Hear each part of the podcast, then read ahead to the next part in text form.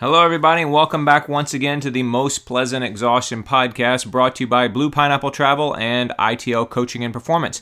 This is George. Patrick and I appreciate your downloading us once again this week. This week we're going to be talking about books. Um, there are our favorite books about endurance athletics, about endurance athletes, um, but also a couple of our favorite overall general books as well. Uh, we appreciate your joining the conversation. Let us know some of your favorite books, some of the things that you would buy for folks on your gift list this holiday season. Facebook.com slash pleasant podcast, Twitter at pleasant podcast or you can drop a line to Patrick, patrick at itlcoaching.com, or to me, george at itlcoaching.com. As always, you can send one to the podcast at pleasantpodcast at gmail.com. Thanks again for joining us, everybody. On with the show.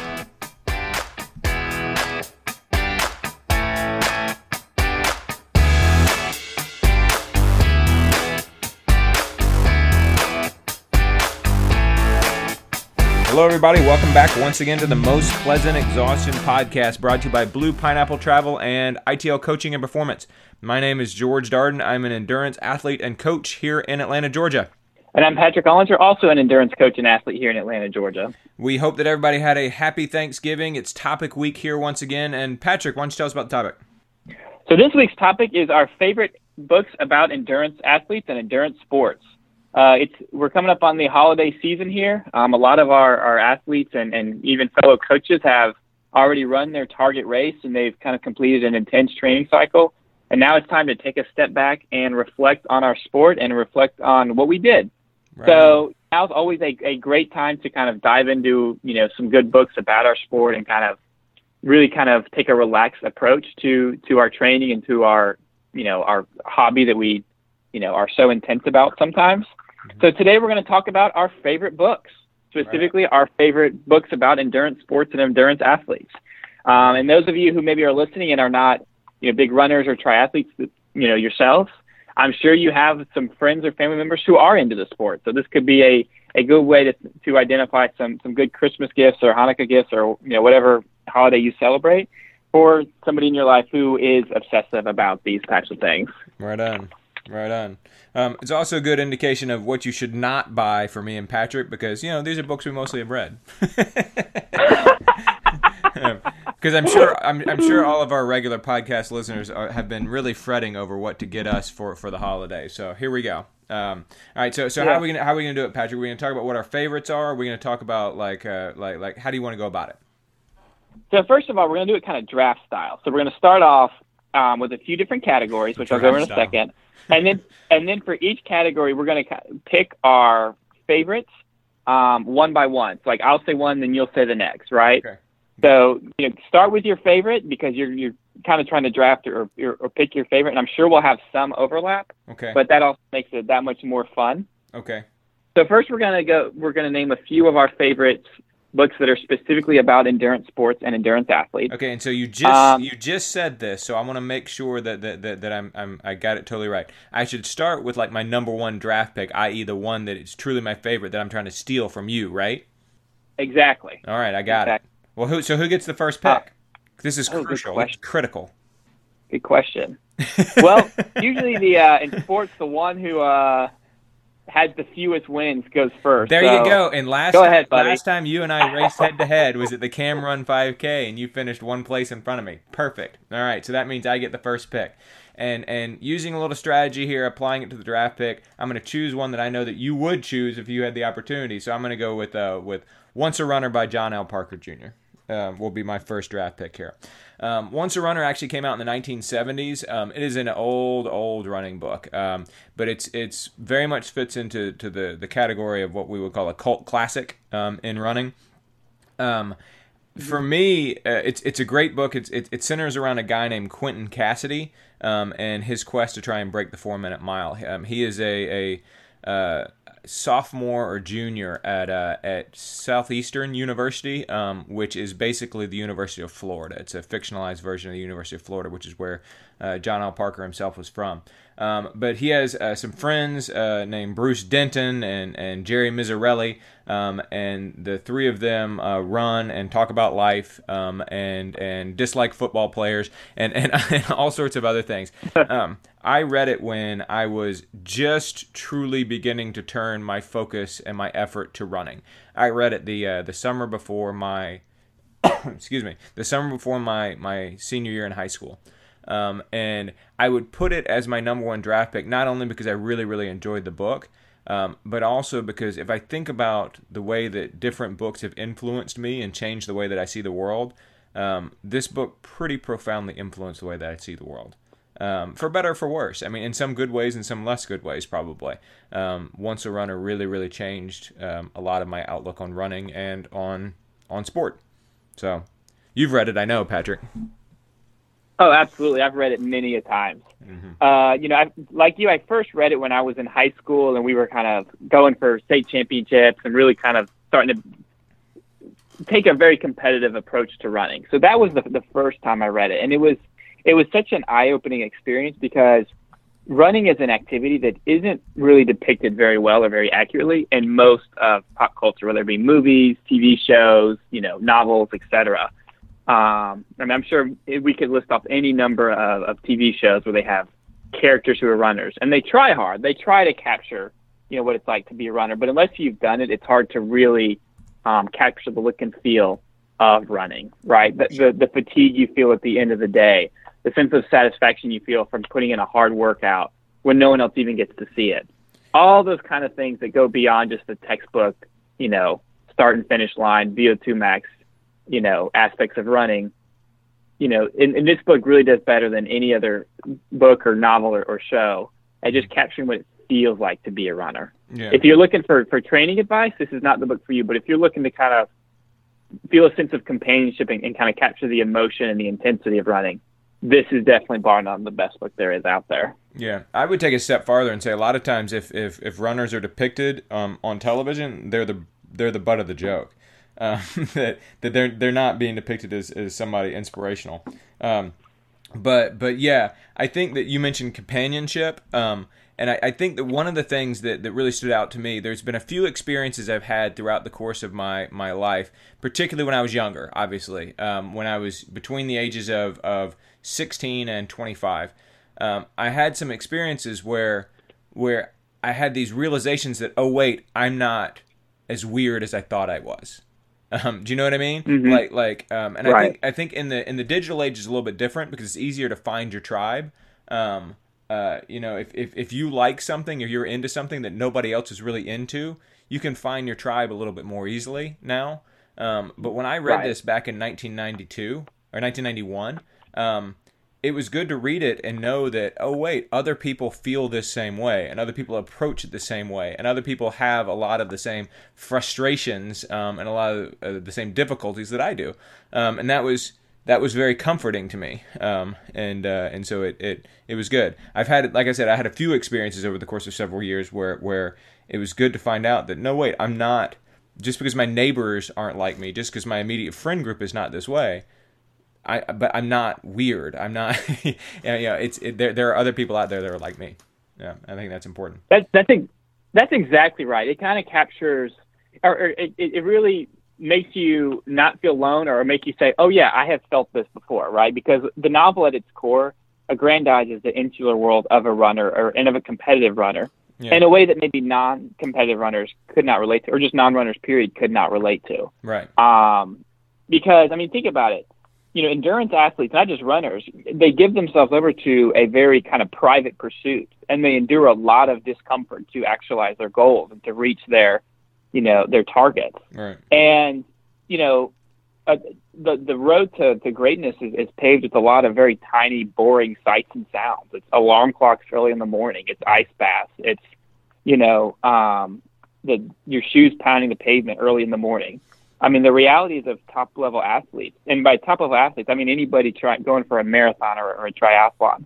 It is, you know, it requires a, a complete commitment to your pursuit, mm-hmm. and not only that, it, it, it requires a lot of mundane actions. Mm-hmm. It's just a lot of running, a lot of swimming, and a lot of biking. Mm-hmm. And I don't think any novel really captures the overwhelming mundaneness of our sport Mhm. better than than Once a Runner in a way that a captures the mundaneness, but also makes you feel the same anxiety and excitement Yeah. you get from the big race. Yeah. Well, you know, even even that idea that you're talking about in the book, uh, John Parker refers to that idea of the, the repetitive nature of the sport as the trial of miles. Um, and and he Yes. says he says that, that it's basically the the slow and steady process of wearing all the rubber off the bottom of your shoes. Um, and like like that notion, the trial of miles, that's that's a profoundly influential idea inside of, of the endurance sporting community. Um, we heard it in our interview with Pete Rea several months ago. Um, he talked about, you know what, there's really no substitute. um, I used to always tell the high school runners that I used to coach back in the day. The secret is there is no secret. Like you just have to put in the work. Um, that's the trial of miles. You have to endure this trial if you want to be successful.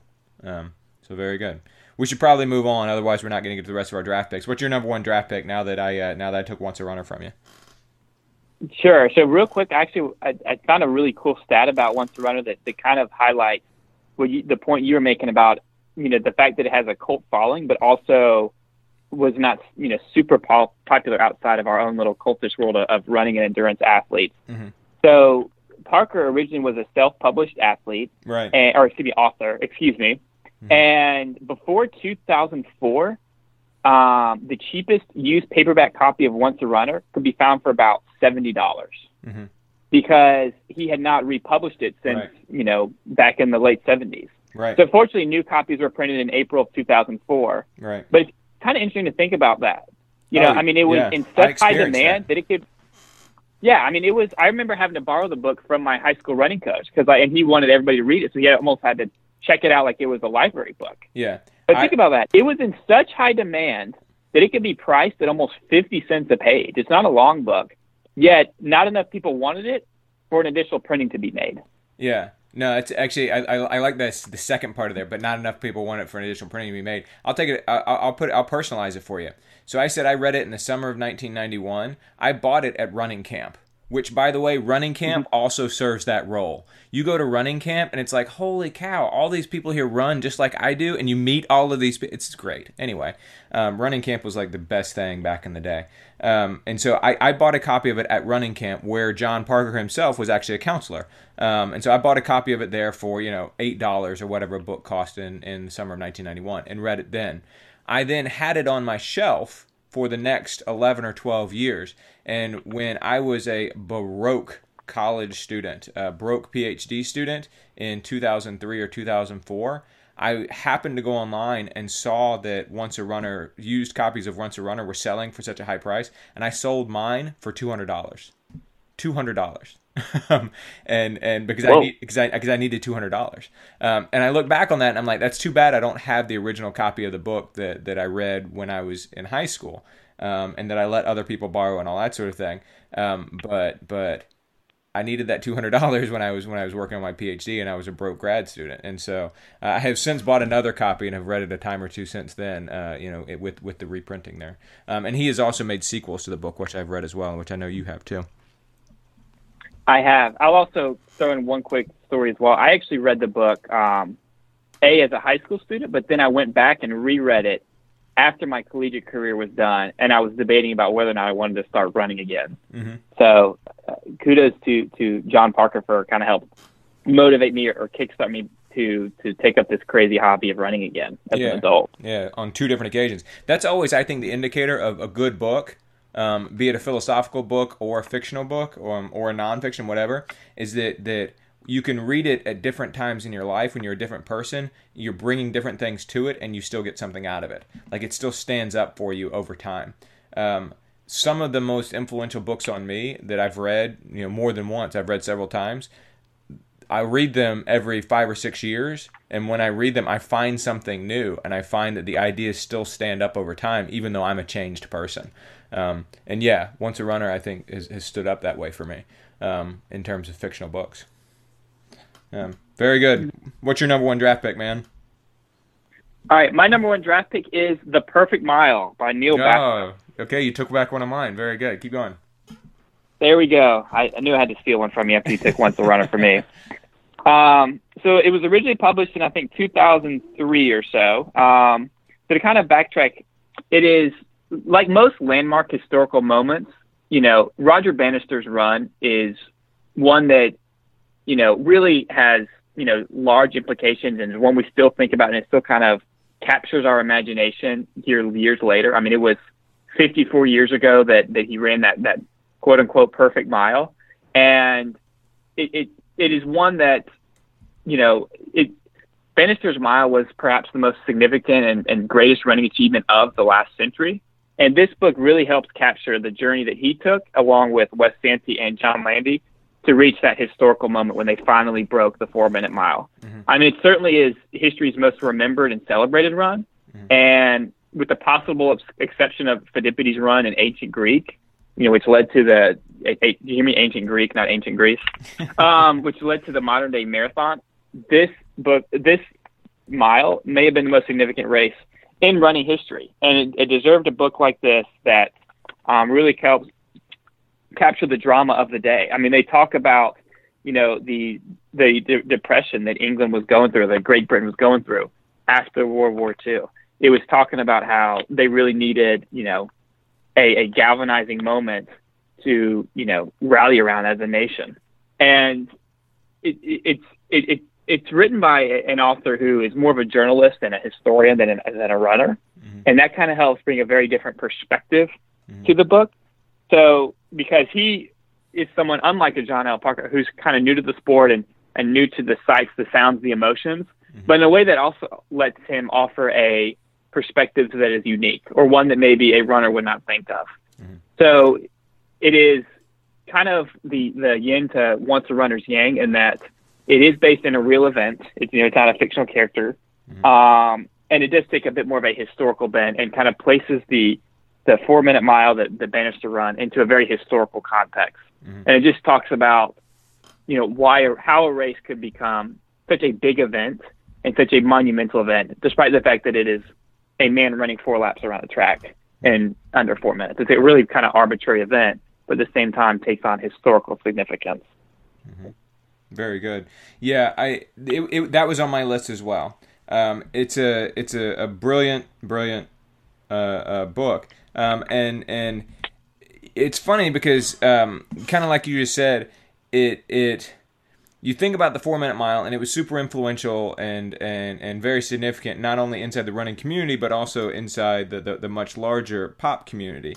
Um, but this book does a really good job of talking about how how how it was and why it was and and how it was not quite as straightforward as as it comes off as. Um, and so yeah, I, I thought it was a, a super interesting book and uh, and and very much worth reading. It's been in my Hall of Fame for a while, and I knew that you had talked about it before, um, and so so so I figured you'd probably be talking about it here. Now I'm to break our draft rules just a little bit here, um, and mention. Okay. Um, you said that that he talks about in the book about how how uh, Roger Bannister broke it, but then he also talks a lot about John Landy and Wes Santee, um, who are other people that folks thought might be the first person to break that.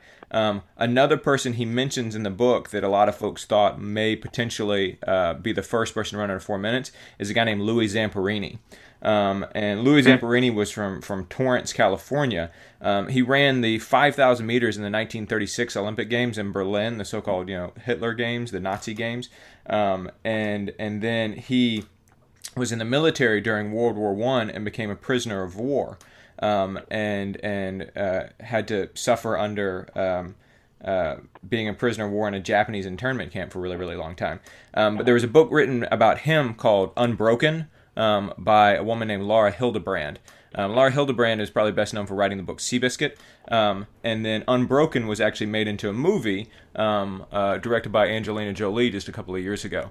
Um, it is mind blowing. It's such a fantastic book, but it is it is such a good, good, good book. And, and what Louis Zamperini, who only died last year or so, um, eh, well into his 90s, what he was able to survive and endure um, as not just a runner, but also as as a survivor on a literally on a life raft in the Pacific Ocean, um, and then as a as a prisoner of war in a Japanese internment camp during World War II. So so yeah, Unbroken. If you haven't read that, you need to read it. Have you read that, Patrick? I have not. It's on the list. Yeah, yeah, you need to read it. It's super good. Um, um, all right. My next one. So as I look, so Perfect Mile, Once a Runner, those are like the two that were on my top of my draft list here that I knew that you would probably want here. As I look at the remaining three, I have to kind of rank them and say, okay, which one is Patrick most likely to have on his list as well? And actually, I don't think you're likely to have any of them. So, um, so, the, so, so the next one I'm going to say then, um, so for my next draft pick, I'm gonna I'm gonna read a book that actually is the most recent book that I've completed, the most recent running book I've completed, um, and that was Let Your Mind Run by Deena Kastor. Um, I had I had heard about this book. Um, several people that I coach and other people that I know had had, had read the book by Deena Kastor. Uh, Deena Deena Drossin Kastor is the uh, the American record holder in the marathon, uh, and she finished third in the Olympic marathon in Athens in 2004. Um, she was a bronze medalist there. Um, she's run under 220 for a marathon, um, and so uh, really amazing athlete here. Um, but the book is really, really, really heavily focused on not just the transformation that took place in her as a result of being a runner, but the transformation that took place in her mind um, as a result of being a runner, and some of the transformations that she expressly made in order to improve her running that also made her a better person. Um, and so, so I, I found myself thinking about the book a lot over the course of the past two or three weeks since I finished it. Um, and I think that's one way that you can kind of sometimes tell a good book um, or a good meal or, or, or something else or a good movie that that when you find yourself thinking about it and reflecting on it a lot and, and sort of grappling with the ideas in the book two or three weeks after you've finished reading the book, it's probably a pretty good book. you know? Um, so yeah, I, I, I, bought it about a month before the Philadelphia Marathon because I was like, okay, I got a marathon in a month, and, and I, I need to I want to read a running book, you know, uh, in order to, to really kind of get my, myself set for it. And so I got it and I read it in a week, and I was like, well, so much for that plan. And so I had to go on to a different book as well. Um, but uh, but yeah, it was excellent. It was very good. Have you read it, Patrick? I have not. So I, I don't have too too much to add to this discussion, but what was your biggest takeaway from the book, or what was the one thing that stuck with you when you talk about how you had to chew on it for, for several weeks after completing the reading? Okay, what was so, the kind of the one so, biggest takeaway you had? So, so two things I'll say. One is it was a really interesting um, glimpse into what life is like for a professional, uh, a professional female distance runner at the highest levels and it's different for a professional female distance runner than it is for a professional male distance runner. Um, and, and that was really really interesting to see. So not only like her transition to being a pro, which is something that we talked about on this podcast with Nicole DiMercurio before, um, uh, and something we talked about with Haley Chura before, but but her her um, the way that she trains and the stuff that she does and her interactions with her coaches. Like like all that stuff was really really really interesting to see. Just the mechanics of of being a pro female distance runner was just very interesting to see. Um, but probably the biggest okay. go ahead. So i'm, I'm going to stop you right there. So to draw back on one of our, our or your first draft pick once a runner one of the criticisms that once a runner has received is that you know part of part of its beauties is, is that it really captures the mundaneness of running. Mm-hmm. However, one takeaway a lot of people have when they read that book is that to be a great runner or be a great athlete, you have to have zero distractions and almost move away into a cabin and have, you know, you know, an environment where you're surrounded by no distractions whatsoever, not family, friends, job, etc. Mm-hmm. And so you know, there's kind of this myth that has kind of come from that book where, you know, Quentin moved away into the cabin and, and really had to kind of be nothing but a runner um, to kind of remove distractions and, you know, live on Walden Pond, so to speak, and only focus on training. I think there's even a quote in there where he talked about how, you know, if running is not the most important thing in your life, then, you know, you're, you're never going to be able to reach the elite stage. So it sounds like this book almost offers a different perspective. Kinda. I mean, because she does, she does move away.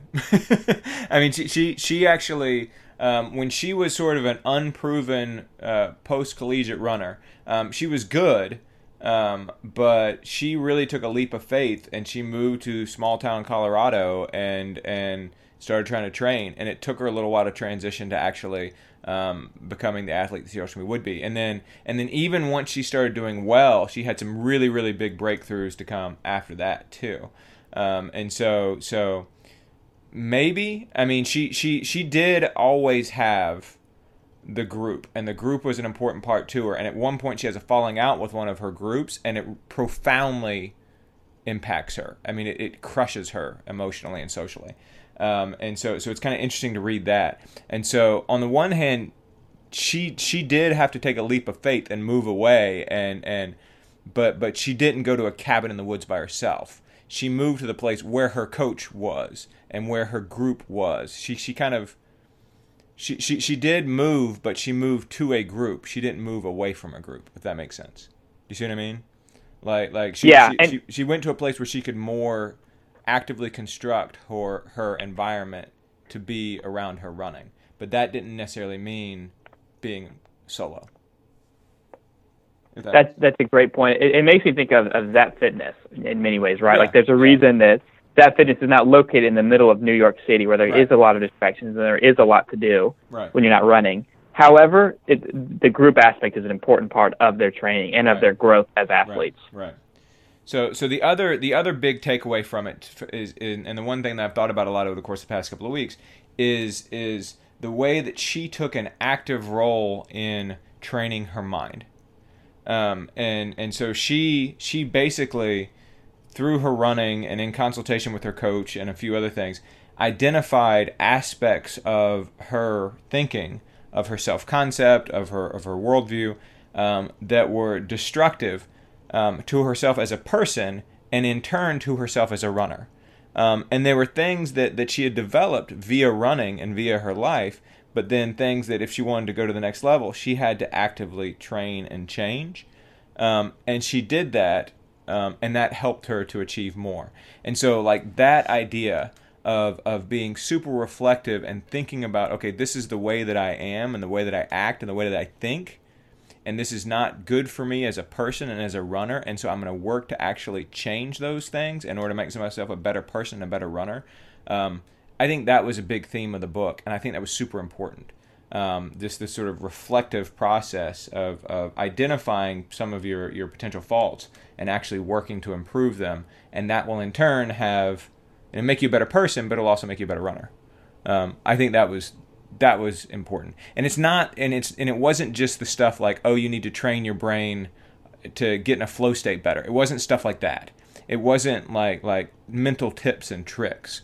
It was like profoundly reinventing the way that you think and believe in order to to make yourself a better person and in turn a better runner.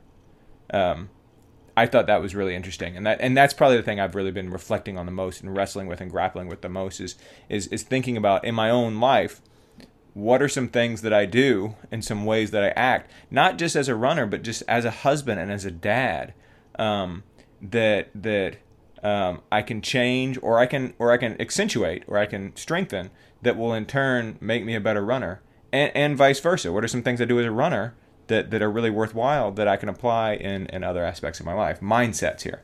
Um, so so yeah, that, that that's something I've thought about a lot, um, and something frankly that I applied in Philadelphia in, in my most recent marathon, which was successful, which we'll talk about in a couple of weeks. Um, yeah. I love that idea. So to kind of unpack the idea a little bit, you know, when I first looked at the title, when so I just kind of googled the book once you once you drafted it, so to speak, and Mm-hmm. the title is a memoir of thinking my way to victory. Yeah. So I almost couldn't help but kind of roll my eyes, like, oh, thinking your way to victory, please.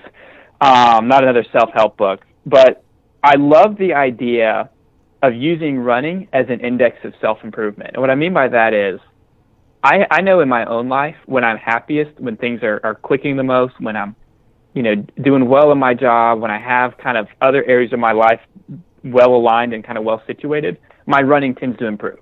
Mm-hmm. Right? It's not the only thing that contributes to running success, but it, it is a significant part. I can see that I miss more often than not when I miss workouts, it's because there are other areas of my life that are out of sync or out of whack, right? More so than than than not wanting to run.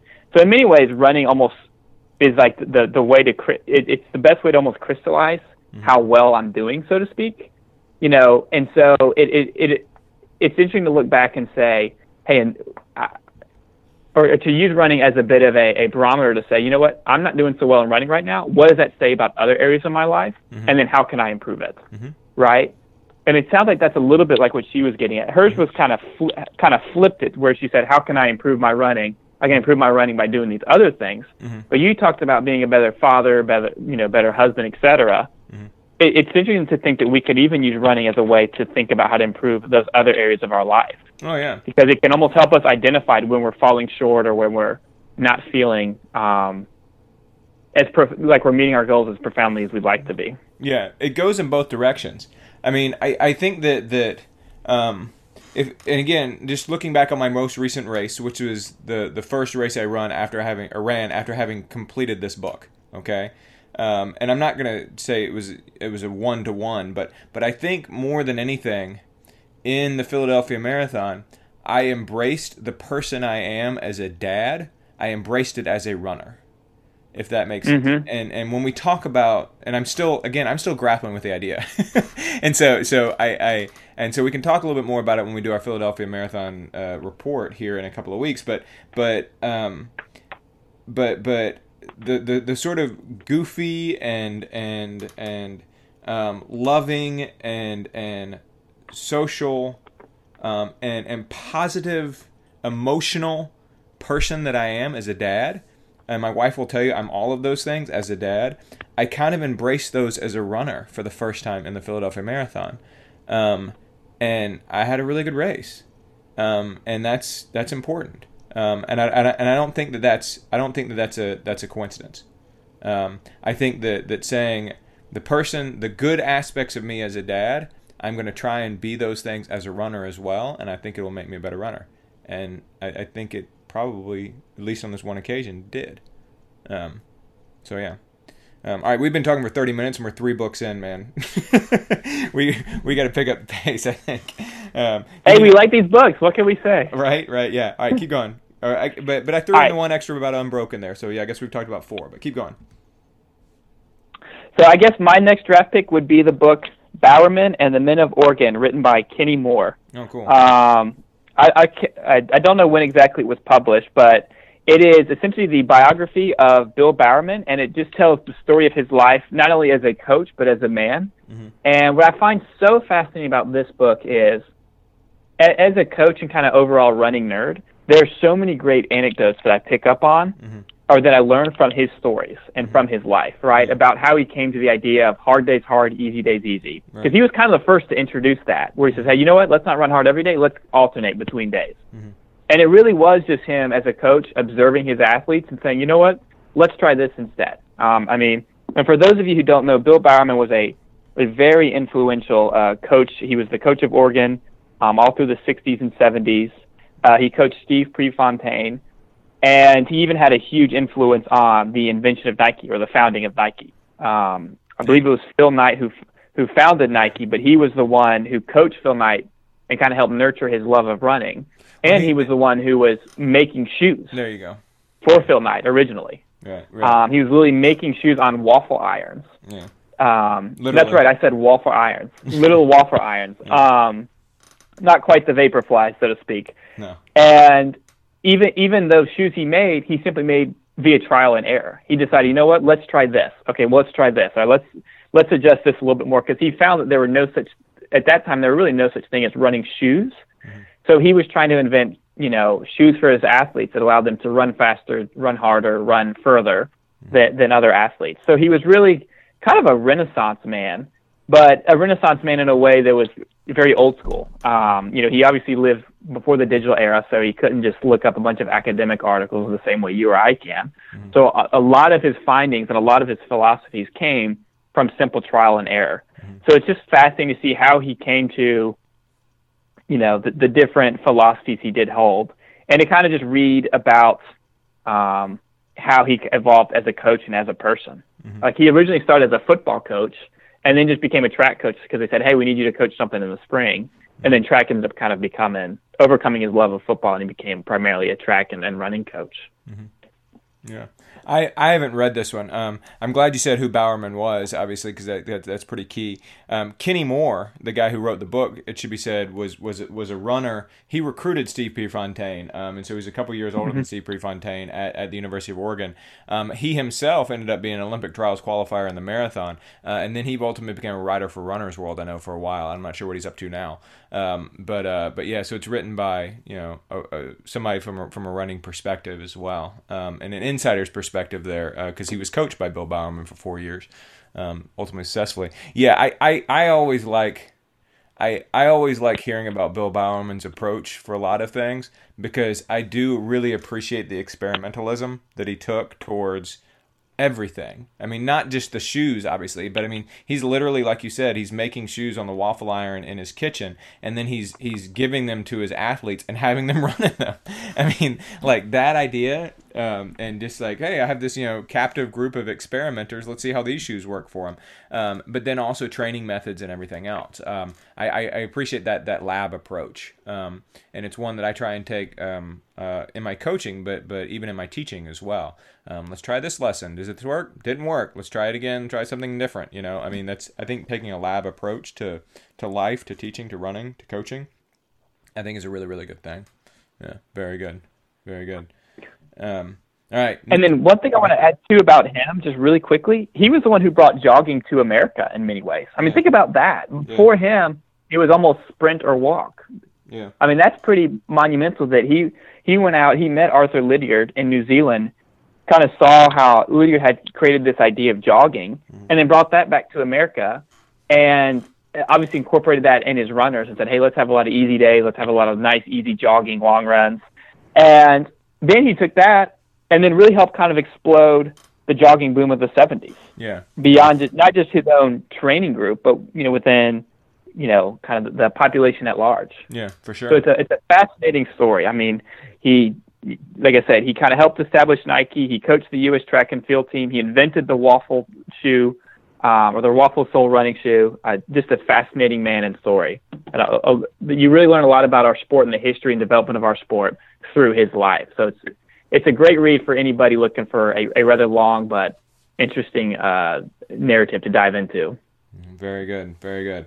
All right, so the next book I'll mention is also a history. Um, it's a, a, a, a, biography centering around a particular person, um, and it's a book by a British author named Richard Askwith called "Today We Die a Little," um, and it is a uh, it's a biography of of Emil Zatopek.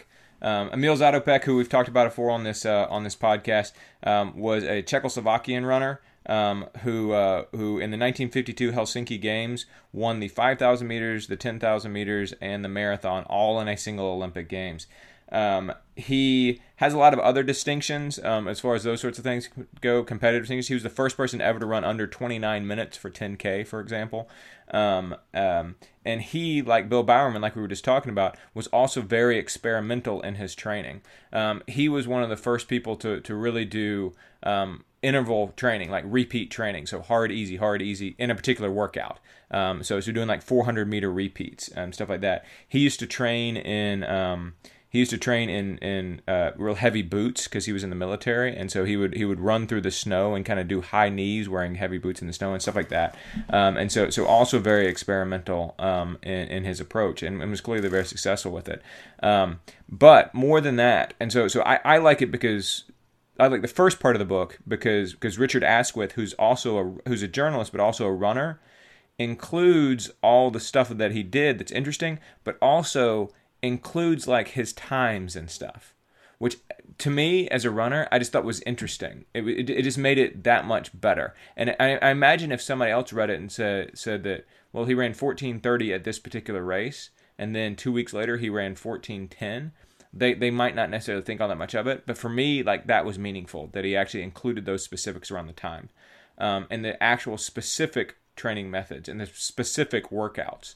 Um, he didn't say, oh, and so he started doing you know quarter mile repeats. He said, no, he went out and did 60 quarter mile repeats, which is something he did sometimes, um, and was so, so, he was specific about those those training methods, um, which I thought thought was important. Um, and then also, in addition, the second half of the book is basically about his post running life. Um, and his post running life was super interesting and inspirational as well because he in the late 1960s, by virtue of having traveled around the world a great deal and was super friendly and was an ambassador for the sport and learned all sorts of different languages and all that sort of thing, he was very critical um, and kind of got sucked up into a lot of the political criticisms of the Czechoslovakian government, which was, of course, backed by the USSR during the Cold War. Um, and and he kind of real good naturedly, and one could perhaps even argue sort of naively, got caught up in a lot of anti government movements, which were then really brutally repressed. And so throughout the 1970s and 1980s, he found himself kind of in no man's land. Um, he was a persona non grata inside of Czechoslovakia, um, and they wouldn't let him leave the country and wouldn't let him travel around, and and and pretty much broke his spirit. Um, and so it's it's it's tragic, but also interesting to read like that whole part of his life as well, um, because that's that's a hugely important story. But we tend to say, "Oh, 1952 Olympic Games," and this as if his life stopped then. His life didn't stop then, and in fact, there were some really really important chapters of his life uh, that were still to be to be told. Um, and so we we can learn a lot about him as a person, um, and, and and learn a lot that we can apply to our lives um, by the latter half of his life too. So so yeah. Um, you haven't read that one, have you?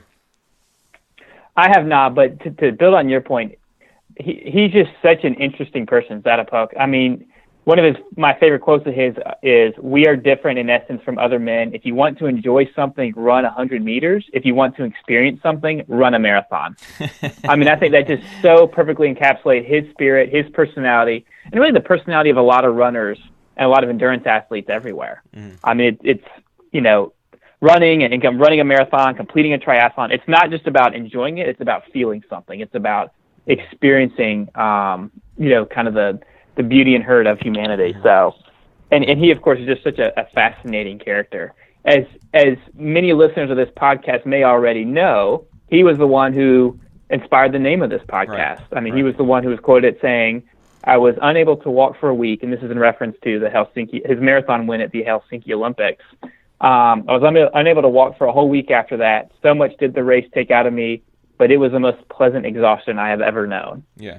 Um, so if the book has quotes like that and kind of captures that spirit, I'm all for it. Absolutely, it does. Um, yeah, and and you know, we, and we've talked about this with guests, and we've talked about it with one another, and I've talked about it not on the podcast several times, and that's the reason why the podcast was named this: the most pleasant exhaustion there to me there there is not a more descriptive uh, phrase of what it is that we are seeking to do through endurance sports than that. Um, we are seeking to become exhausted pleasantly. you know, we, we're we're always in in in search of that most pleasant exhaustion, um, and and that's what he talked about. You know, there at the after he had finished that that marathon and gotten his third third gold medal there. Um, yeah, he was exhausted, but it was it was a super pleasant exhaustion. Um, and I think that that sort of that contradictory feeling um, of of being exhausted, but having be something that, that you really like, is not something that people outside of endurance sports totally can grasp. Um, uh, yeah, another. I mean, and he's a very quotable person. um, another one of his, uh, his, his famous quotations that that I often think of as well is, um, and I know a few people that, that I coach really like this too. But he said, if one can stick to the training throughout the many long years, then willpower is no longer a problem. It's raining, that doesn't matter. I am tired, that's beside the point. It's simply that I must. Um, and that that idea of you must train like like it's not about willpower but but there's something more deeply fundamentally inside of you that that drives you to do these things. Um, because it's a part of who you are and you've been doing it for years and you can't imagine your life without it. That's something i get to. Um, and so so again yeah it, goes without saying that that a, a biography of Emil Zatopek would probably be on my list here but yeah it's a great book. Um, and it's it's inspiring and meaningful and important. Yeah very good. That's right. The book the book title is "To Die Today We Die a Little," mm-hmm. and for those of you who are wondering, that was the runner-up title for this podcast. Today we die a little. I decided that wasn't great branding, so yeah, that might lead us in a different direction or a different tone in yeah, this no podcast. Kidding. Yeah, and and and fittingly, and we, we I should have mentioned the whole that of course is from a from a Zatopek quotation as well. Um, and so so uh, the uh, in that Olympic marathon, um, he supposedly at the uh, at the at the starting line looked around a little bit and said, "Gentlemen, today we die a little," or something like that. Um, but then he followed it up with something along the lines of, "But but but it will have been worth it." Um, and then actually during that race, which by the way, the 1952 Helsinki Marathon, it was his first marathon. Um, he had never run one before. Um, he uh, he's running along. Don't try that at home, folks. Yeah, yeah. Don't don't try that at home. Um, he uh, he he was running along and he was next to one of the favorites who had some experience in the marathon, and he looked at the guy and said, um, you know.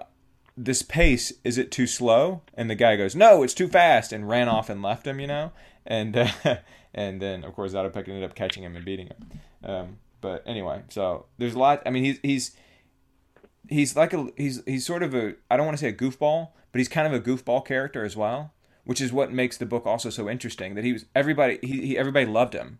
He was like um, I don't want to say the class clown, but he was he was he was the most popular guy in the class too. I mean, all these Olympic athletes just just idolized him, and, and, and he was such a good guy, and would spend so much time and uh, with with a wide variety of people. And then given then what happened to him and what was done to him in the, in the latter part of his life in, in, in the 1970s and 1980s up until the end of the Cold War, um, it just makes it that much more tragic and um, and and important to recognize that that he was more than just this amazing runner. That there, there there's there's something to him as well, and that I guess probably circles back around to what we were talking about with Deena Kastor too, doesn't it? Um, so anyway, all right, you give me one more. All right, is this my last one? I, you know, we've been talking so for, much for this about category. That is. So, so yeah, yeah. So, so, so go ahead. All right, mine is "Going the Distance" by friend of the podcast and previous podcast mm. guest Brandon Hudgens. Okay. Um, so those of you remember, we interviewed Brandon Hudgens a, a few months ago um, to talk about his his journey. You know, from being a vasculitis patient, on, you know, on the way to running at the Olympic trials. And this book was written a few years ago and really kind of helps chronicle that journey. It, it's in many ways his own autobiography and his own, you know, thoughts and insights and stories about how he went from being a collegiate runner to a vasculitis patient to ultimately a vasculitis patient who was able to run a sub four minute mile. Right. Um, I love the book because it has so many great anecdotes that I can I can relate to, and, and I know a lot of the characters in the books. I mean, I, mm-hmm. I know the people he's mentioning. I know the you know when he when he talks about you know running with certain people, I've met them, I know them. Um, so it's it's a fascinating read. I highly recommend it. It's a quick read, which is which I like even more. Um, but it's it's one I highly recommend because for for anybody who is you know dealing with a chronic illness or, or knows or loves someone or has a, a family member with a chronic illness, there's so much more that you can relate to in his book. You know, you mentioned reading once a runner and saying to yourself, "Oh, I thought I was the only one that felt this." Yeah. I, you know, but it's it's there are other people out there. His book has much of the the, the same feeling when when um, you read about what it's like to go through having a chronic illness, um, and it, it not just a chronic illness, but an, an autoimmune. Um, I don't know if disorder is the right word, so I apologize if it's not, because it, it's it's a rather unpredictable um, condition and to have to live with, with that kind of unpredictability hovering over the rest of your life is something that not many people can relate to. But if it's something you are familiar with, it is uh, very comforting to, to read about it in someone else's life and kind of know you're not the only one. Right on. Yeah, if if you if you want to understand a little bit more and, and get a sense of what it is that, that he talks about in the book, by all means check out the interview that we did with him back in August. Um, and it, it, it was good. It was interesting. Um, and it's it's um, it's not what you would expect. I mean, uh, I I think that that he does have some interesting lessons um, and some inspiring things to say about about how he has dealt with the, the, the obstacles that he's had to overcome as a runner. So very good. Very good. Yeah, he doesn't sugarcoat for sure. No. This is not a. No. It's not necessarily an inspirational book in, in the traditional sense, but Right. it, it's one that I think um, a lot of people can take comfort in and relief them. Absolutely.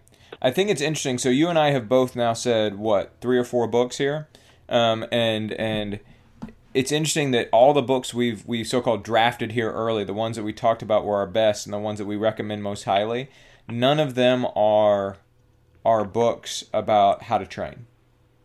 Do you know what I mean? Um, and and as, mm-hmm. and as, much as we talk about like research and how to train and mistakes that you shouldn't make and, and all that sort of thing on this podcast, none of these books are actually about, hey, here's a training schedule that you should follow.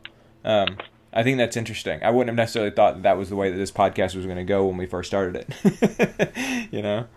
Um, yeah. Very good. That's that's a great point because it, it's not just about you know what you do, but how you feel doing it. Yeah, yeah.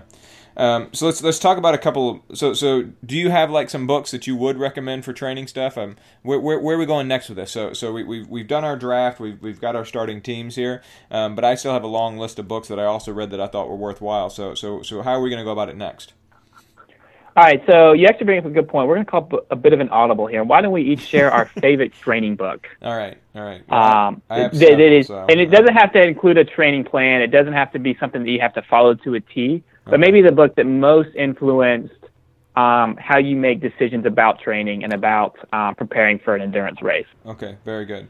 Um, um, so let's see. Looking at the ones I have here, I think the one that I would probably say for that one is a book by uh, Joe Friel. Um, and he had a co-author named um, and I can't remember what Byn's first name is, uh, called Going Long, and it's a it's a multi-sport book, and it's about how to train for long course races. Um, and I think that that it it was it was super interesting for me to read because I read it at a time when I was um, I was I was I had just completed my first Ironman and my coach who I liked and who was supportive I felt like had asked me to do things that didn't really work for me um, and that weren't really all that worthwhile. And I had a sense of a couple of things that I think would have been a little bit better. And I read this book by by Joe Friel um, who's really really highly respected inside the, the multi-sport community um, and and it very heavily influenced w- the the way that I approach it from then on. The way the sports balance with one another, um, the way that that uh, what you should accentuate in your training. Um, um, the different things you need to make sure that you're working on, um, and then of course there are some some training schedules in there as well if that's something that you need to. Um, and so so that's something that even though I don't do long course triathlon anymore, I still coach a lot of long course triathletes, and so there's a lot of, of physiology and research that is um, that is in there that I that I still apply. Um, but most of the runners, not all, but most of the runners, including myself that I coach, um, have uh, some element of cross training as well. Um, and so looking at the way that, that cross training um, can provide benefits for running and the way that that actually works. Um, that was very heavily influenced by, by Joe Friel's uh, book as well, uh, Going Long. Um, he also wrote a different book, by the way, called Fast After 50. I'm squeezing this one in, um, which which very heavily influenced me as well um, in terms of the way that I train myself and the way that I train my older athletes. Um, yeah, but it's all, it's all about how you train, how you remain fast once you get over the age of 50. Yeah, very good. What about you, training book? Sure, I'll, I'll make mine quick, but mine would be The Science of Running by Steve Magness. Uh, as you know, I'm a bit of a, a Steve Magness disciple. Mm-hmm. Um, it's it's it's a textbook. I mean, it's mm-hmm. written by a guy who takes a very professorial view towards towards running. It's it's almost more of an exercise science textbook than an actual um, training book. It's mm-hmm. it's doesn't really include any training plans. He, right. In the appendix, he literally has a section where he says, "I didn't want to include a training plan." You know, essentially, but my editor made me. So here's a potential training plan for you know a collegiate athlete. I mean, it was almost like you could tell he was doing it as, as a okay, I have to do this, so here's a quick right. you know example of a training plan. Right. But what it does is it really just kind of breaks down the physiological buckets that you have to tap into mm-hmm. when training, you know, for a long distance race, whether it be a 5K, 10K, marathon, etc. And he is a an academic at heart, so none of his statements are like blanket statements, so to speak. It, there, you know, you won't find anything that says you must run three times a day, or there will there'll be no kind of definitive statement, mm-hmm. you know, or secret workouts or magic pill. Mm-hmm. What it is is it's an up-to-date guide to what scientists know about exercise, health, and performance. It's an evidence-based guide. It doesn't really have answers so much as it offers evidence. Mm-hmm. Um, so it, it's something that, that can be a bit daunting um, if, if you're new to running. And I certainly wouldn't recommend it to a, a new beginner because uh, it does not provide a single best exercise program or technique that applies to everyone. Right. But rather, what it does is it tries to, to draw upon hundreds of peer reviewed journal articles and synthesize them into some key takeaways that, that coaches need to kind of juggle in their head when they're thinking about training athletes and they're thinking about writing their own training plans. For sure. So yeah. I really enjoyed it. I, I had this book on my list too of, of, of, you know when we first said okay we're to talk about books okay let's list a bunch out I have this on my list too um, you could describe it as a textbook and I think that's fair um, I, it's it's not so the, the, books that we started out with we talked about those are books that you'll read and you'll read when you're on an airplane and you'll read before you go to bed and stuff like that. This is not one of those books. This is not one like oh I'm super excited to read this book. No, it's more of a textbook. Um, I mean I, I'm looking at it sitting on my shelf right now. I use it kind of as a reference book. Um, like if, yeah, that's a great point. And and so I'll, I'll kind of go back to it because like you said um, he cites a lot of research and explains a lot of research in that book. And so that that's actually what I really like about it is that there's so many research studies that are cited in the book. Um, and so, so it's kind of fascinating in that regard. But you can't read it in big chunks. You can't sit down and knock it out in a week. You can't sit down and read 75 pages in a single sitting. Like that's not going to work for you. Um, and so, so yeah, I do think it's, um, I, I do think it's super worthwhile. Um, and so, so, so it, it, it is very good to read too. Um, Steve Magness, by the way, we should probably say he was a coach of the Nike Oregon Project for a while, and now he's the, the head cross country coach at the University of Houston. Um, he also has a podcast um, that, that I listen to sometimes, but it's kind of the same thing. that the top podcast feels a little bit like a textbook, and so so I have to kind of be in the right frame of mind in order to listen to his podcast sometimes. Yeah, um, I would say okay. So so sim- let me mention a couple of quick kind of similar books to that. Um, there's another book by a guy named Glen Cordoza and Kelly Starrett, which is called The Supple Leopard. And these are kind of CrossFitter type guys, um, but they it, it's kind of a tech. It's this really kind of thick textbook type book that has a lot of exercises in it that that are built around mobility and functional strength. That's an interesting book that I would recommend if you're looking for something like that as well. But again, it's not a curl up with the book before you go to bed. Um, and then there's another book that's similar to that as well, called a new one that came out I think this year by a guy named Jay Dicharry, um, called Running Rewired. Um, and again, very kind of textbooky. Um, has a lot of diagrams about okay, here's what you should do in order to change your your movement patterns when you run. Um, and and but it's very much a textbook. Um, and so, so there's a few books kind of like the science of running, you know, Supple Leopard, Running Rewired, that I feel are kind of that way as well. Um, yeah. Um, can I talk about a couple? And that ones? one's on my list. yeah. I would say that running rewired. That's on my list. I've heard him on podcasts several yeah. times, and he is phenomenal. And that's on my short list of to be read in the near future. I I, I would say listen to him on podcasts before you actually try and read his book, because because the the the book you need to understand where he's coming from a little bit better, and you can understand it when you when you hear him talk but the book is just kind of a bunch of diagrams, and it's interesting. It's worth it's worthwhile. Um, but but you need to kind of understand where he's coming from a little bit more first. Um, if you are looking for books, by the way, that that kind of combine some of the storytelling with some of the science, I think, and I've talked about this guy before. I think one of the best people for that is a guy named Matt Fitzgerald. Um, Matt Fitzgerald wrote a book called Iron War. Um, that was it was a great book that was about the uh, the epic race in the late 1980s uh, in Kona between Mark Allen and Dave Scott. Um, and he literally, uh, Matt Fitzgerald will tell a chapter of that story, and then the next chapter will be a bunch of science that relates back to the story, and then the next one will be another chapter of the story, and then the next chapter will be a whole bunch more science that relates back to that story. And so he, he literally mixes in all of these scientific studies into this larger story about this this epic race in Kona in the late 1980s between Dave Scott and Mark Allen. He does the same thing in another book called 80-20 um, which is about how all of your training should be 80% aerobic and only 20% hard. Um, he does it also, a lot of people I've heard um, really enjoyed the book that I've read called uh, How Bad Do You Want It? Um, that he released two or three years ago uh, and was kind of on the front end of a lot of this real trend inside of, of um, exercise physiology now about talking about um, the role of the brain in, in uh, endurance performance. Um, and so it's really, really good too. It has a picture of Steve Prefontaine on the cover. Um, so yeah, um, those books by, by Matt Fitzgerald, I think if you're looking for something that's interesting to read, but also gives you a little bit more science, um, Matt Fitzgerald is a good way to go. Um, as is, by the way, Endure by Alex Hutchinson, which I'm currently reading right now. Um, and so I don't, don't want to recommend it just yet, but but I'm currently reading it right now. So yeah, very good.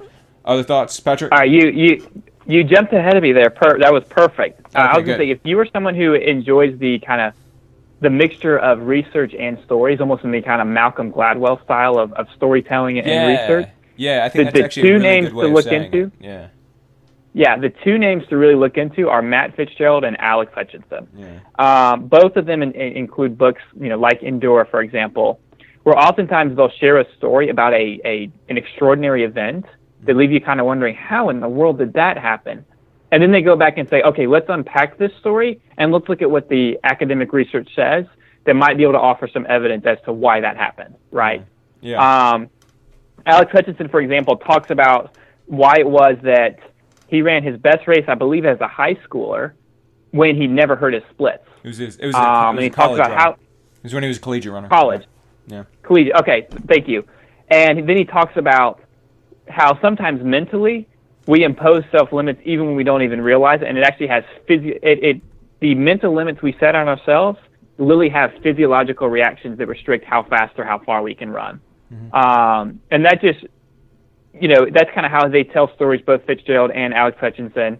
You mentioned the book Endure. It is a phenomenal book. I mean, it, it blends, you know, cutting edge research and, you know, some very memorable stories you hear about, um, you know, the kind of the active endurance, you know, both mental endurance and physical endurance, from, you know, from cyclists to runners to swimmers to, um, to deep sea divers who literally can hold their breath for just an extraordinary amount of time, like 20 to 30 minutes. So I highly recommend, if you're looking not just for, for books to, rec- to, to read, if you're looking for authors, kind of the two big authors I would recommend would be Matt Fitzgerald and Alex Hutchinson for those very reasons, because Yeah. they really know how to kind of straddle the line between storytelling and um, evidence-based research. yeah. Um, I like that you compared him to Malcolm Gladwell. I think that's a really good comparison. Um, that that Malcolm Gladwell, who who many folks know, is the author of The Tipping Point and the author of Outliers and, and stuff like that. Uh, a real real well known public intellectual um, who has a podcast now called Revisionist History, which is which is excellent. Um, but uh, but but yeah, that kind of mixes together the storytelling with the research. Yeah, I think that's good. You know, interestingly enough, Malcolm Gladwell is from Canada. Alex Hutchinson is from Canada, and and Matt Fitzgerald is from New Hampshire, which is right next to Canada. I'm wondering whether there's something about like that part of the world that breeds people who are able to, to story tell and, and blend research really well. I don't know. uh, but anyway. And run fast, because both of them are Yeah, absurdly yeah. fast milers in high school Yeah. and college. Yeah, and Malcolm Gladwell actually rides his bike a lot. He had a really good. Uh, uh, my favorite, one of my favorite editions of Lance Armstrong's podcast is when he interviewed Malcolm Gladwell, and they talked all about Strava and a couple of other things. So yeah, it was super good. Um, yeah, if you're uh, if you're looking for training uh, training things. Um, uh, Advanced Marathoning by Pete Pfitzinger and Scott Douglas is is an older book, but it's an excellent thing is in terms of just having a straight up training plan in it. Uh, it's very good. Uh, the Hanson's Marathon Method by uh, by Luke Humphrey is, I think, a good book when it comes to you know if you're looking for a book that has a a straight up training plan in it. Like show me the calendar, tell me why I have to run this stuff, and and I'll run it. Um, I think it's good like that too. Yeah. Um, other other ones we want to add here to at the tail end of our podcast.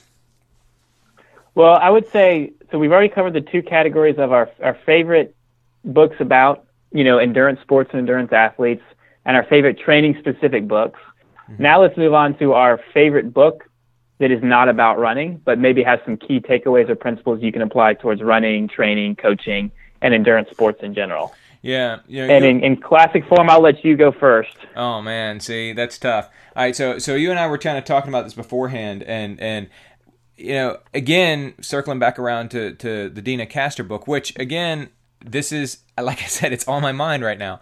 Um, uh, but circling back around to the Deena Kastor book, there there's a degree to which any book that you read that changes the way that you see the world and changes you can can impact your running, right? Um, and so so when I think about books that I've read that that um, have have meant a lot to me um, personally. I think that, that, that in turn you could also say, okay, those meant a lot, or could potentially mean a lot for my running as well. Um, and so, so I think though, if I were to say, okay, somebody comes up to me and says, George, I want to read a book. it doesn't have to be a current book. Doesn't have to be any other book. So give me one book to read. What book should I read? Um, probably the book I would say is Long Walk to Freedom by Nelson Mandela. Um, it's a it's a brilliant book. Nelson Mandela, as many of you know, was was uh, born in South Africa in about 1920. I want to say 1918, um, and and um, was a lawyer, um, and then um, uh, ultimately became uh, um, a civil rights activist against the apartheid regime in South Africa. Um, was arrested in the 1960s. Um, he he was initially a nonviolent activist, and then he turned to violence, which like even that I think is is kind of fascinating. Um, he was portrayed as a terrorist and was put in jail um, for more than 20 years in South Africa. Um, became while he was in jail a symbol of the anti-apartheid struggle and the the, the global civil rights struggle. Um, and then he, when he emerged from jail, immediately not only recognized the importance and the power of his public persona and was very responsible around it, um, but also did not in any way compromise on a lot of the the the, the ideas he had um, in his youth. So it wasn't as if spending 20 plus years in jail had mellowed him or had made him uh, more um, more willing to placate the the, the his oppressors. Um, and so so came out and then helped write a new constitution for the country and then was elected its first black president in 1994.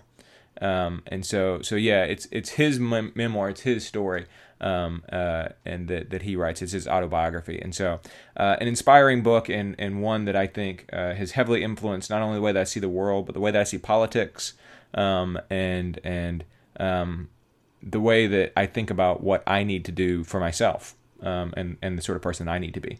Yeah. Um, what about you? Have you read Long Walk to Freedom, Patrick? I have no, but it's on the short list. So you, you may have helped kind of push it up the uh, a few yeah. rankings, so to speak. Like, I said, if somebody comes now, now why why that book, book over maybe? Yeah. So why that book over maybe other you know historical books or other books about civil rights movements throughout the world? Um, what about that one in particular kind of yeah. stands out? I mean, good good question. There, I mean, there's a lot of other books I've read about civil rights and, and that sort of thing. I mean, you know, where do we go from here? Chaos, our community by Martin Luther King is just brilliant. Um, Walking with the yes, Wind by John Lewis is is profoundly uh, impactful for me in the way that I see the world. Um, that that's super important. Um, uh, Václav Havel, who was um, like Emil Zatopek, um, uh, fought against a lot of the, the repressive regime in Czechoslovakia, and then he himself was also elected president, the way that Nelson Mandela was. Um, uh, he wrote uh, a lot of. He, he was a playwright, and so his writing is not only powerful. Um, but it's beautiful. Do you see what I mean? Um, and so, and then he he uh, spent a lot of time in jail. There was a reading from Václav Havel at, at my wedding, um, I, I, I that one was great too. Um, but to answer your question, the reason why I would recommend that one if somebody said, okay, give me one book, um, I think there's two reasons. Number one, because I think it's really accessible. Um, like the story that he tells and the way that he tells it, it's very accessible. Um, and that's not to say it's easy or dumbed down or anything like that, but it's just a story that, that that's easily relatable that we can hear. Um, and, and he tells it in a way that, that is very honest and it's very open and it's very um, comprehensible. Um, and then the second reason I think is because the apartheid regime in South Africa, which for those who don't know, it was the official policy of racial segregation and subjugation in place in South Africa from 1948 until 1994.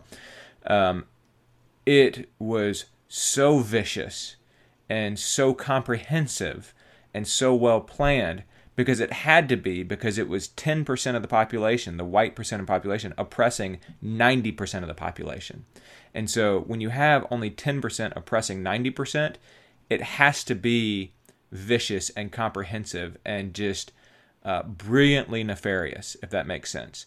Um, and so it, it, it, in that context, what he writes and what he describes um, it, it, crystallizes a lot of the ideas a lot more, if that makes sense.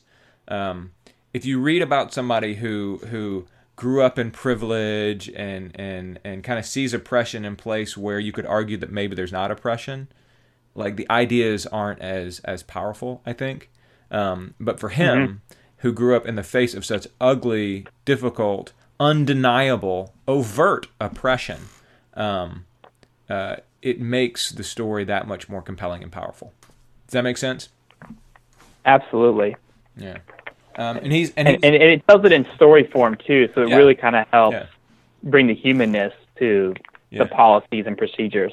Yeah, and and he's again he's inspiring too. I mean, the, the when he came out of jail in in 1990 or 1991, um, he was such a powerful symbol, and and and South Africa was on such a precipice at that point that he could have easily said, "Let's kill all the white people." And blood would have run in the street and civil war would have ensued and and that country and that region of the globe would still today be in chaos. He could have done that. Mm-hmm. um, but to his credit he recognized no i'm not going to do that. I have the power to do that. And i have even like one could even say the justification. I've been locked away in a cell for 27 years um, for for effectively political reasons. Um, he you know one could say he was justified in having some bitterness towards the people who had jailed him but he didn't say that. And he recognized the power of his words and he said let's try and and and come together and build a south africa that will work for everybody here. Um, and and that to me is is profound um, and and and amazing. Um, and and so yeah and it's, and it's worthy of praise. So um, all right so yeah most pleasant exhaustion. We kind of got off on that one, but so, so, so so you you tell me the one book. You tell me the one book. All right. So my one book, when when people ask for for my favorite book that I've read, probably over the last five to ten years or so, has to be the book *Sapiens*. Um, hmm. It's by uh, now I can't even think of his pronounce his name correctly, but Yuval Noah Harari. Um, so just to kind of give you a little bit of backtrack or a little bit of an insight into what the, it's it's sapiens as in like Homo sapiens, right? That is correct. Okay, yeah. And that's exactly what the book is about. It is about it is a brief history of Homo sapiens.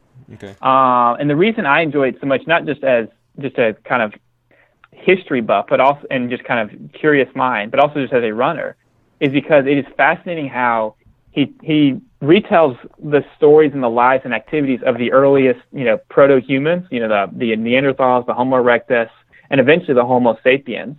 But it, it turns into an examination of why we are the way we are and how after hundreds of thousands of years of surviving and pretty much existing in the middle, middle of the food chain, how we rocketed up to the top of the food chain and became essentially the dominant species on Earth. Hmm. And he actually argues that it doesn't really have some much to do with our, you know, our thumbs or any kind of physical um, power that we have over other creatures, but instead it really kind of boils down to our ability to create myths and create stories, hmm. right? And the reason that, that he says that that is such an important part of you know humans being the, the dominant species that we are is because we now have, unlike other animals, we have the power to kind of break away from our instincts right? Because we are the, the one creature that can understand delayed gratification mm-hmm. on a very complex scale, mm-hmm. right? So, for example, when we think about what a myth or a fiction or a story is, it is essentially a, a collective idea or a, a collective moral, um, morale or code, which kind of solidifies, hey, this is why I'm doing what I'm doing. Mm-hmm. And if you think about it, all of our systems, like our legal and social and religious and social and political systems, are all based on on stories, right? If you do this, this will happen. And even sports to some degree, like running, are based on those same kind of principles. If you do that, if you run this ball across this end zone, you will get six points. You know, all of which is imaginary, but we create value in our head. Hmm. And it, it's pretty fascinating to, to think about just how important the idea of being able to think in the long term and to make the imaginary real and to even imagine to begin with really has an impact on who we are and what we can accomplish as a species and as people. Hmm. So that's kind of one big thing I love about the book. The other thing too that's just absolutely fascinating as a runner and as a coach is when you read the book you realize how much running and long distance running specifically plays such a huge impact on the evolution of humanity. Yeah. Um, so for those of you who don't know, people are really kind of the best runners there are on Earth. Um, if you look at a lot, you know, our marathon times, there aren't other animals out there that are running 230 marathons, 240 marathons. Mm-hmm. Even trained racehorses, I believe the fastest one is like a 237. Hmm. And that's like the fastest ever. Right on. And, you know, if you think about it too, the, the reason why it running is such an important part of us as a species is one, that's how we hunted, as, as he talks about in this book, is, you know, there's, there's this theory that we essentially, we couldn't sprint fast enough to catch an animal and we're not big enough to, you know, overpower our, our prey. So what we did is we just chased until they eventually died from exhaustion, you know, which is why we have skin and not fur, you know, or, or skin that is um, exposed to the sun because we can dissipate heat and sweat away heat in an, in an intense summer chase in a way that other animals can't. Right. Um, and the other thing too is if you think about it, long distance running really kind of plays into that idea of us being the only animal that can kind of have delayed gratification, mm-hmm. right? Because we're the one animal that that doesn't, you know, see if you know just take off running. Mm-hmm. We're we're the kind of one animal that, that plays the long game, so to speak. Mm-hmm. So there's kind of a, a a chicken or the egg thing where it's like, well, were we the best runners on Earth first, and then over time we kind of developed this this frontal cortex that allowed us to think through problems in a way other animals cannot, or did the the change in the brain happen first, and then over time we developed stronger, longer legs. We developed an Achilles tendon that could store and return energy to our legs, you know, with each stride in a way that that other animals are not allowed to. Um, so it's kind of just interesting to think about and see the interplay between our physical changes, our physiological changes, and our emotional, cognitive changes as yeah. well. Yeah, so it's a pretty fascinating book. Hmm. Very cool. Very cool. My my wife and I, the first couple of years that we were married, she's a scientist by training. She has a, a, a bachelor's and master's in ecology. Um, and the uh, the the first year that we were married, the first few years that we were married, she, she, we used to pick books and we'd buy two copies of them. We and we'd both read them, um, and usually they had kind of a science bent to them. So maybe I'll mm-hmm. reinstitute mm-hmm. that in 2019, and, and, and we'll read this book because that sounds super interesting. I, I I like where you're going with it. Yeah, very cool. Yeah, and, and and there's one actually piece that really um, kind of hones in on that particular theme, uh, and I think a lot of us, you know, a lot of working adults now can really relate to this. But he he talks about how you know, humans were originally built for, for, for running and jumping and chasing. And then we discovered wheat, and that really changed our entire lifestyle, right? We went from running and chasing to being to protecting, yeah. right? The so-called ne- the, the Neolithic Revolution, yes. Right, and he has a quote here I want to read that says, "The body of Homo sapiens had not evolved for farming. It was adapted to climbing apple trees and running after gazelles, not to clearing rocks and carrying water buckets. Human spines, knees, necks, and arches paid the price. Studies of ancient skeletons indicate that the transition to agriculture brought about a plethora of ailments such as slip disc, arthritis, and hernias. Moreover, the new agricultural tasks demanded so much time that people were forced to settle permanently next to their wheat fields. This completely changed their way of life. We did not domesticate wheat wheat domesticated us. Cool. And that to me is think about how most of us live our lives, you know, working desk jobs and working very stationary jobs and living very stationary lifestyles. Mm-hmm. It, it's it's fascinating to think about what we were originally built for and the effects our, our kind of new updated lifestyle has mm-hmm. on the kind of the aches and pains that we have and the ailments that we have in, in modern society. Mm-hmm. And and and you think about like the studies that we've talked about before um, you know, one of them that came out earlier this year that effectively showed that that the biggest contributor to longevity was running. That that that right. If you wanted to live longer, you needed to run. Like like not not smoking was not a as, as much of a contributor to, to longevity as going out and running was. Um, and so so mm-hmm. you, you wonder if there's a there's an overlap there that, that we are born to run, as as Chris McDougall said in yet another book. Um, so yeah, very good, very good.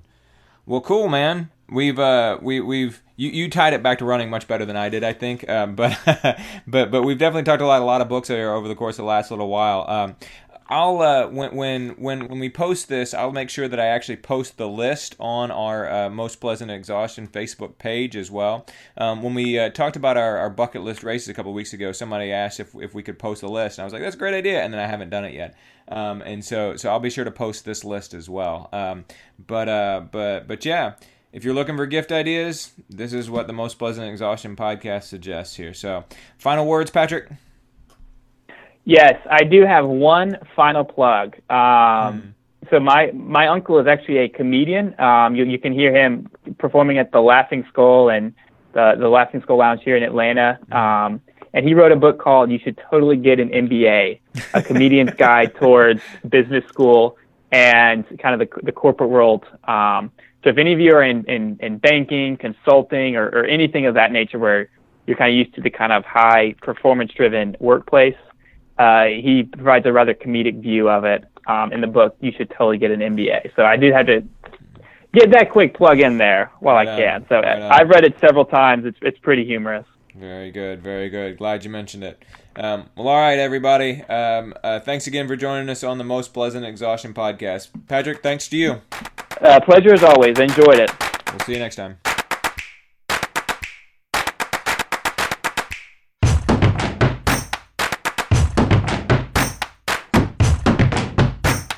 And that'll do it for another edition of the Most Pleasant Exhaustion podcast brought to you by ITL Coaching and Performance and Blue Pineapple Travel.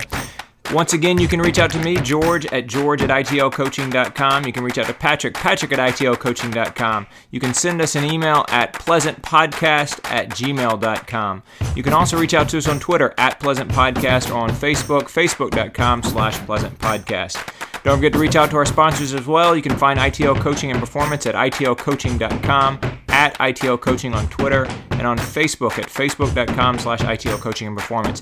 Finally, of course, Blue Pineapple Travel. You can find them at facebook.com slash Blue Pineapple Travel, bluepineappletravel.com, and on Instagram, instagram.com slash Blue Pineapple Travel.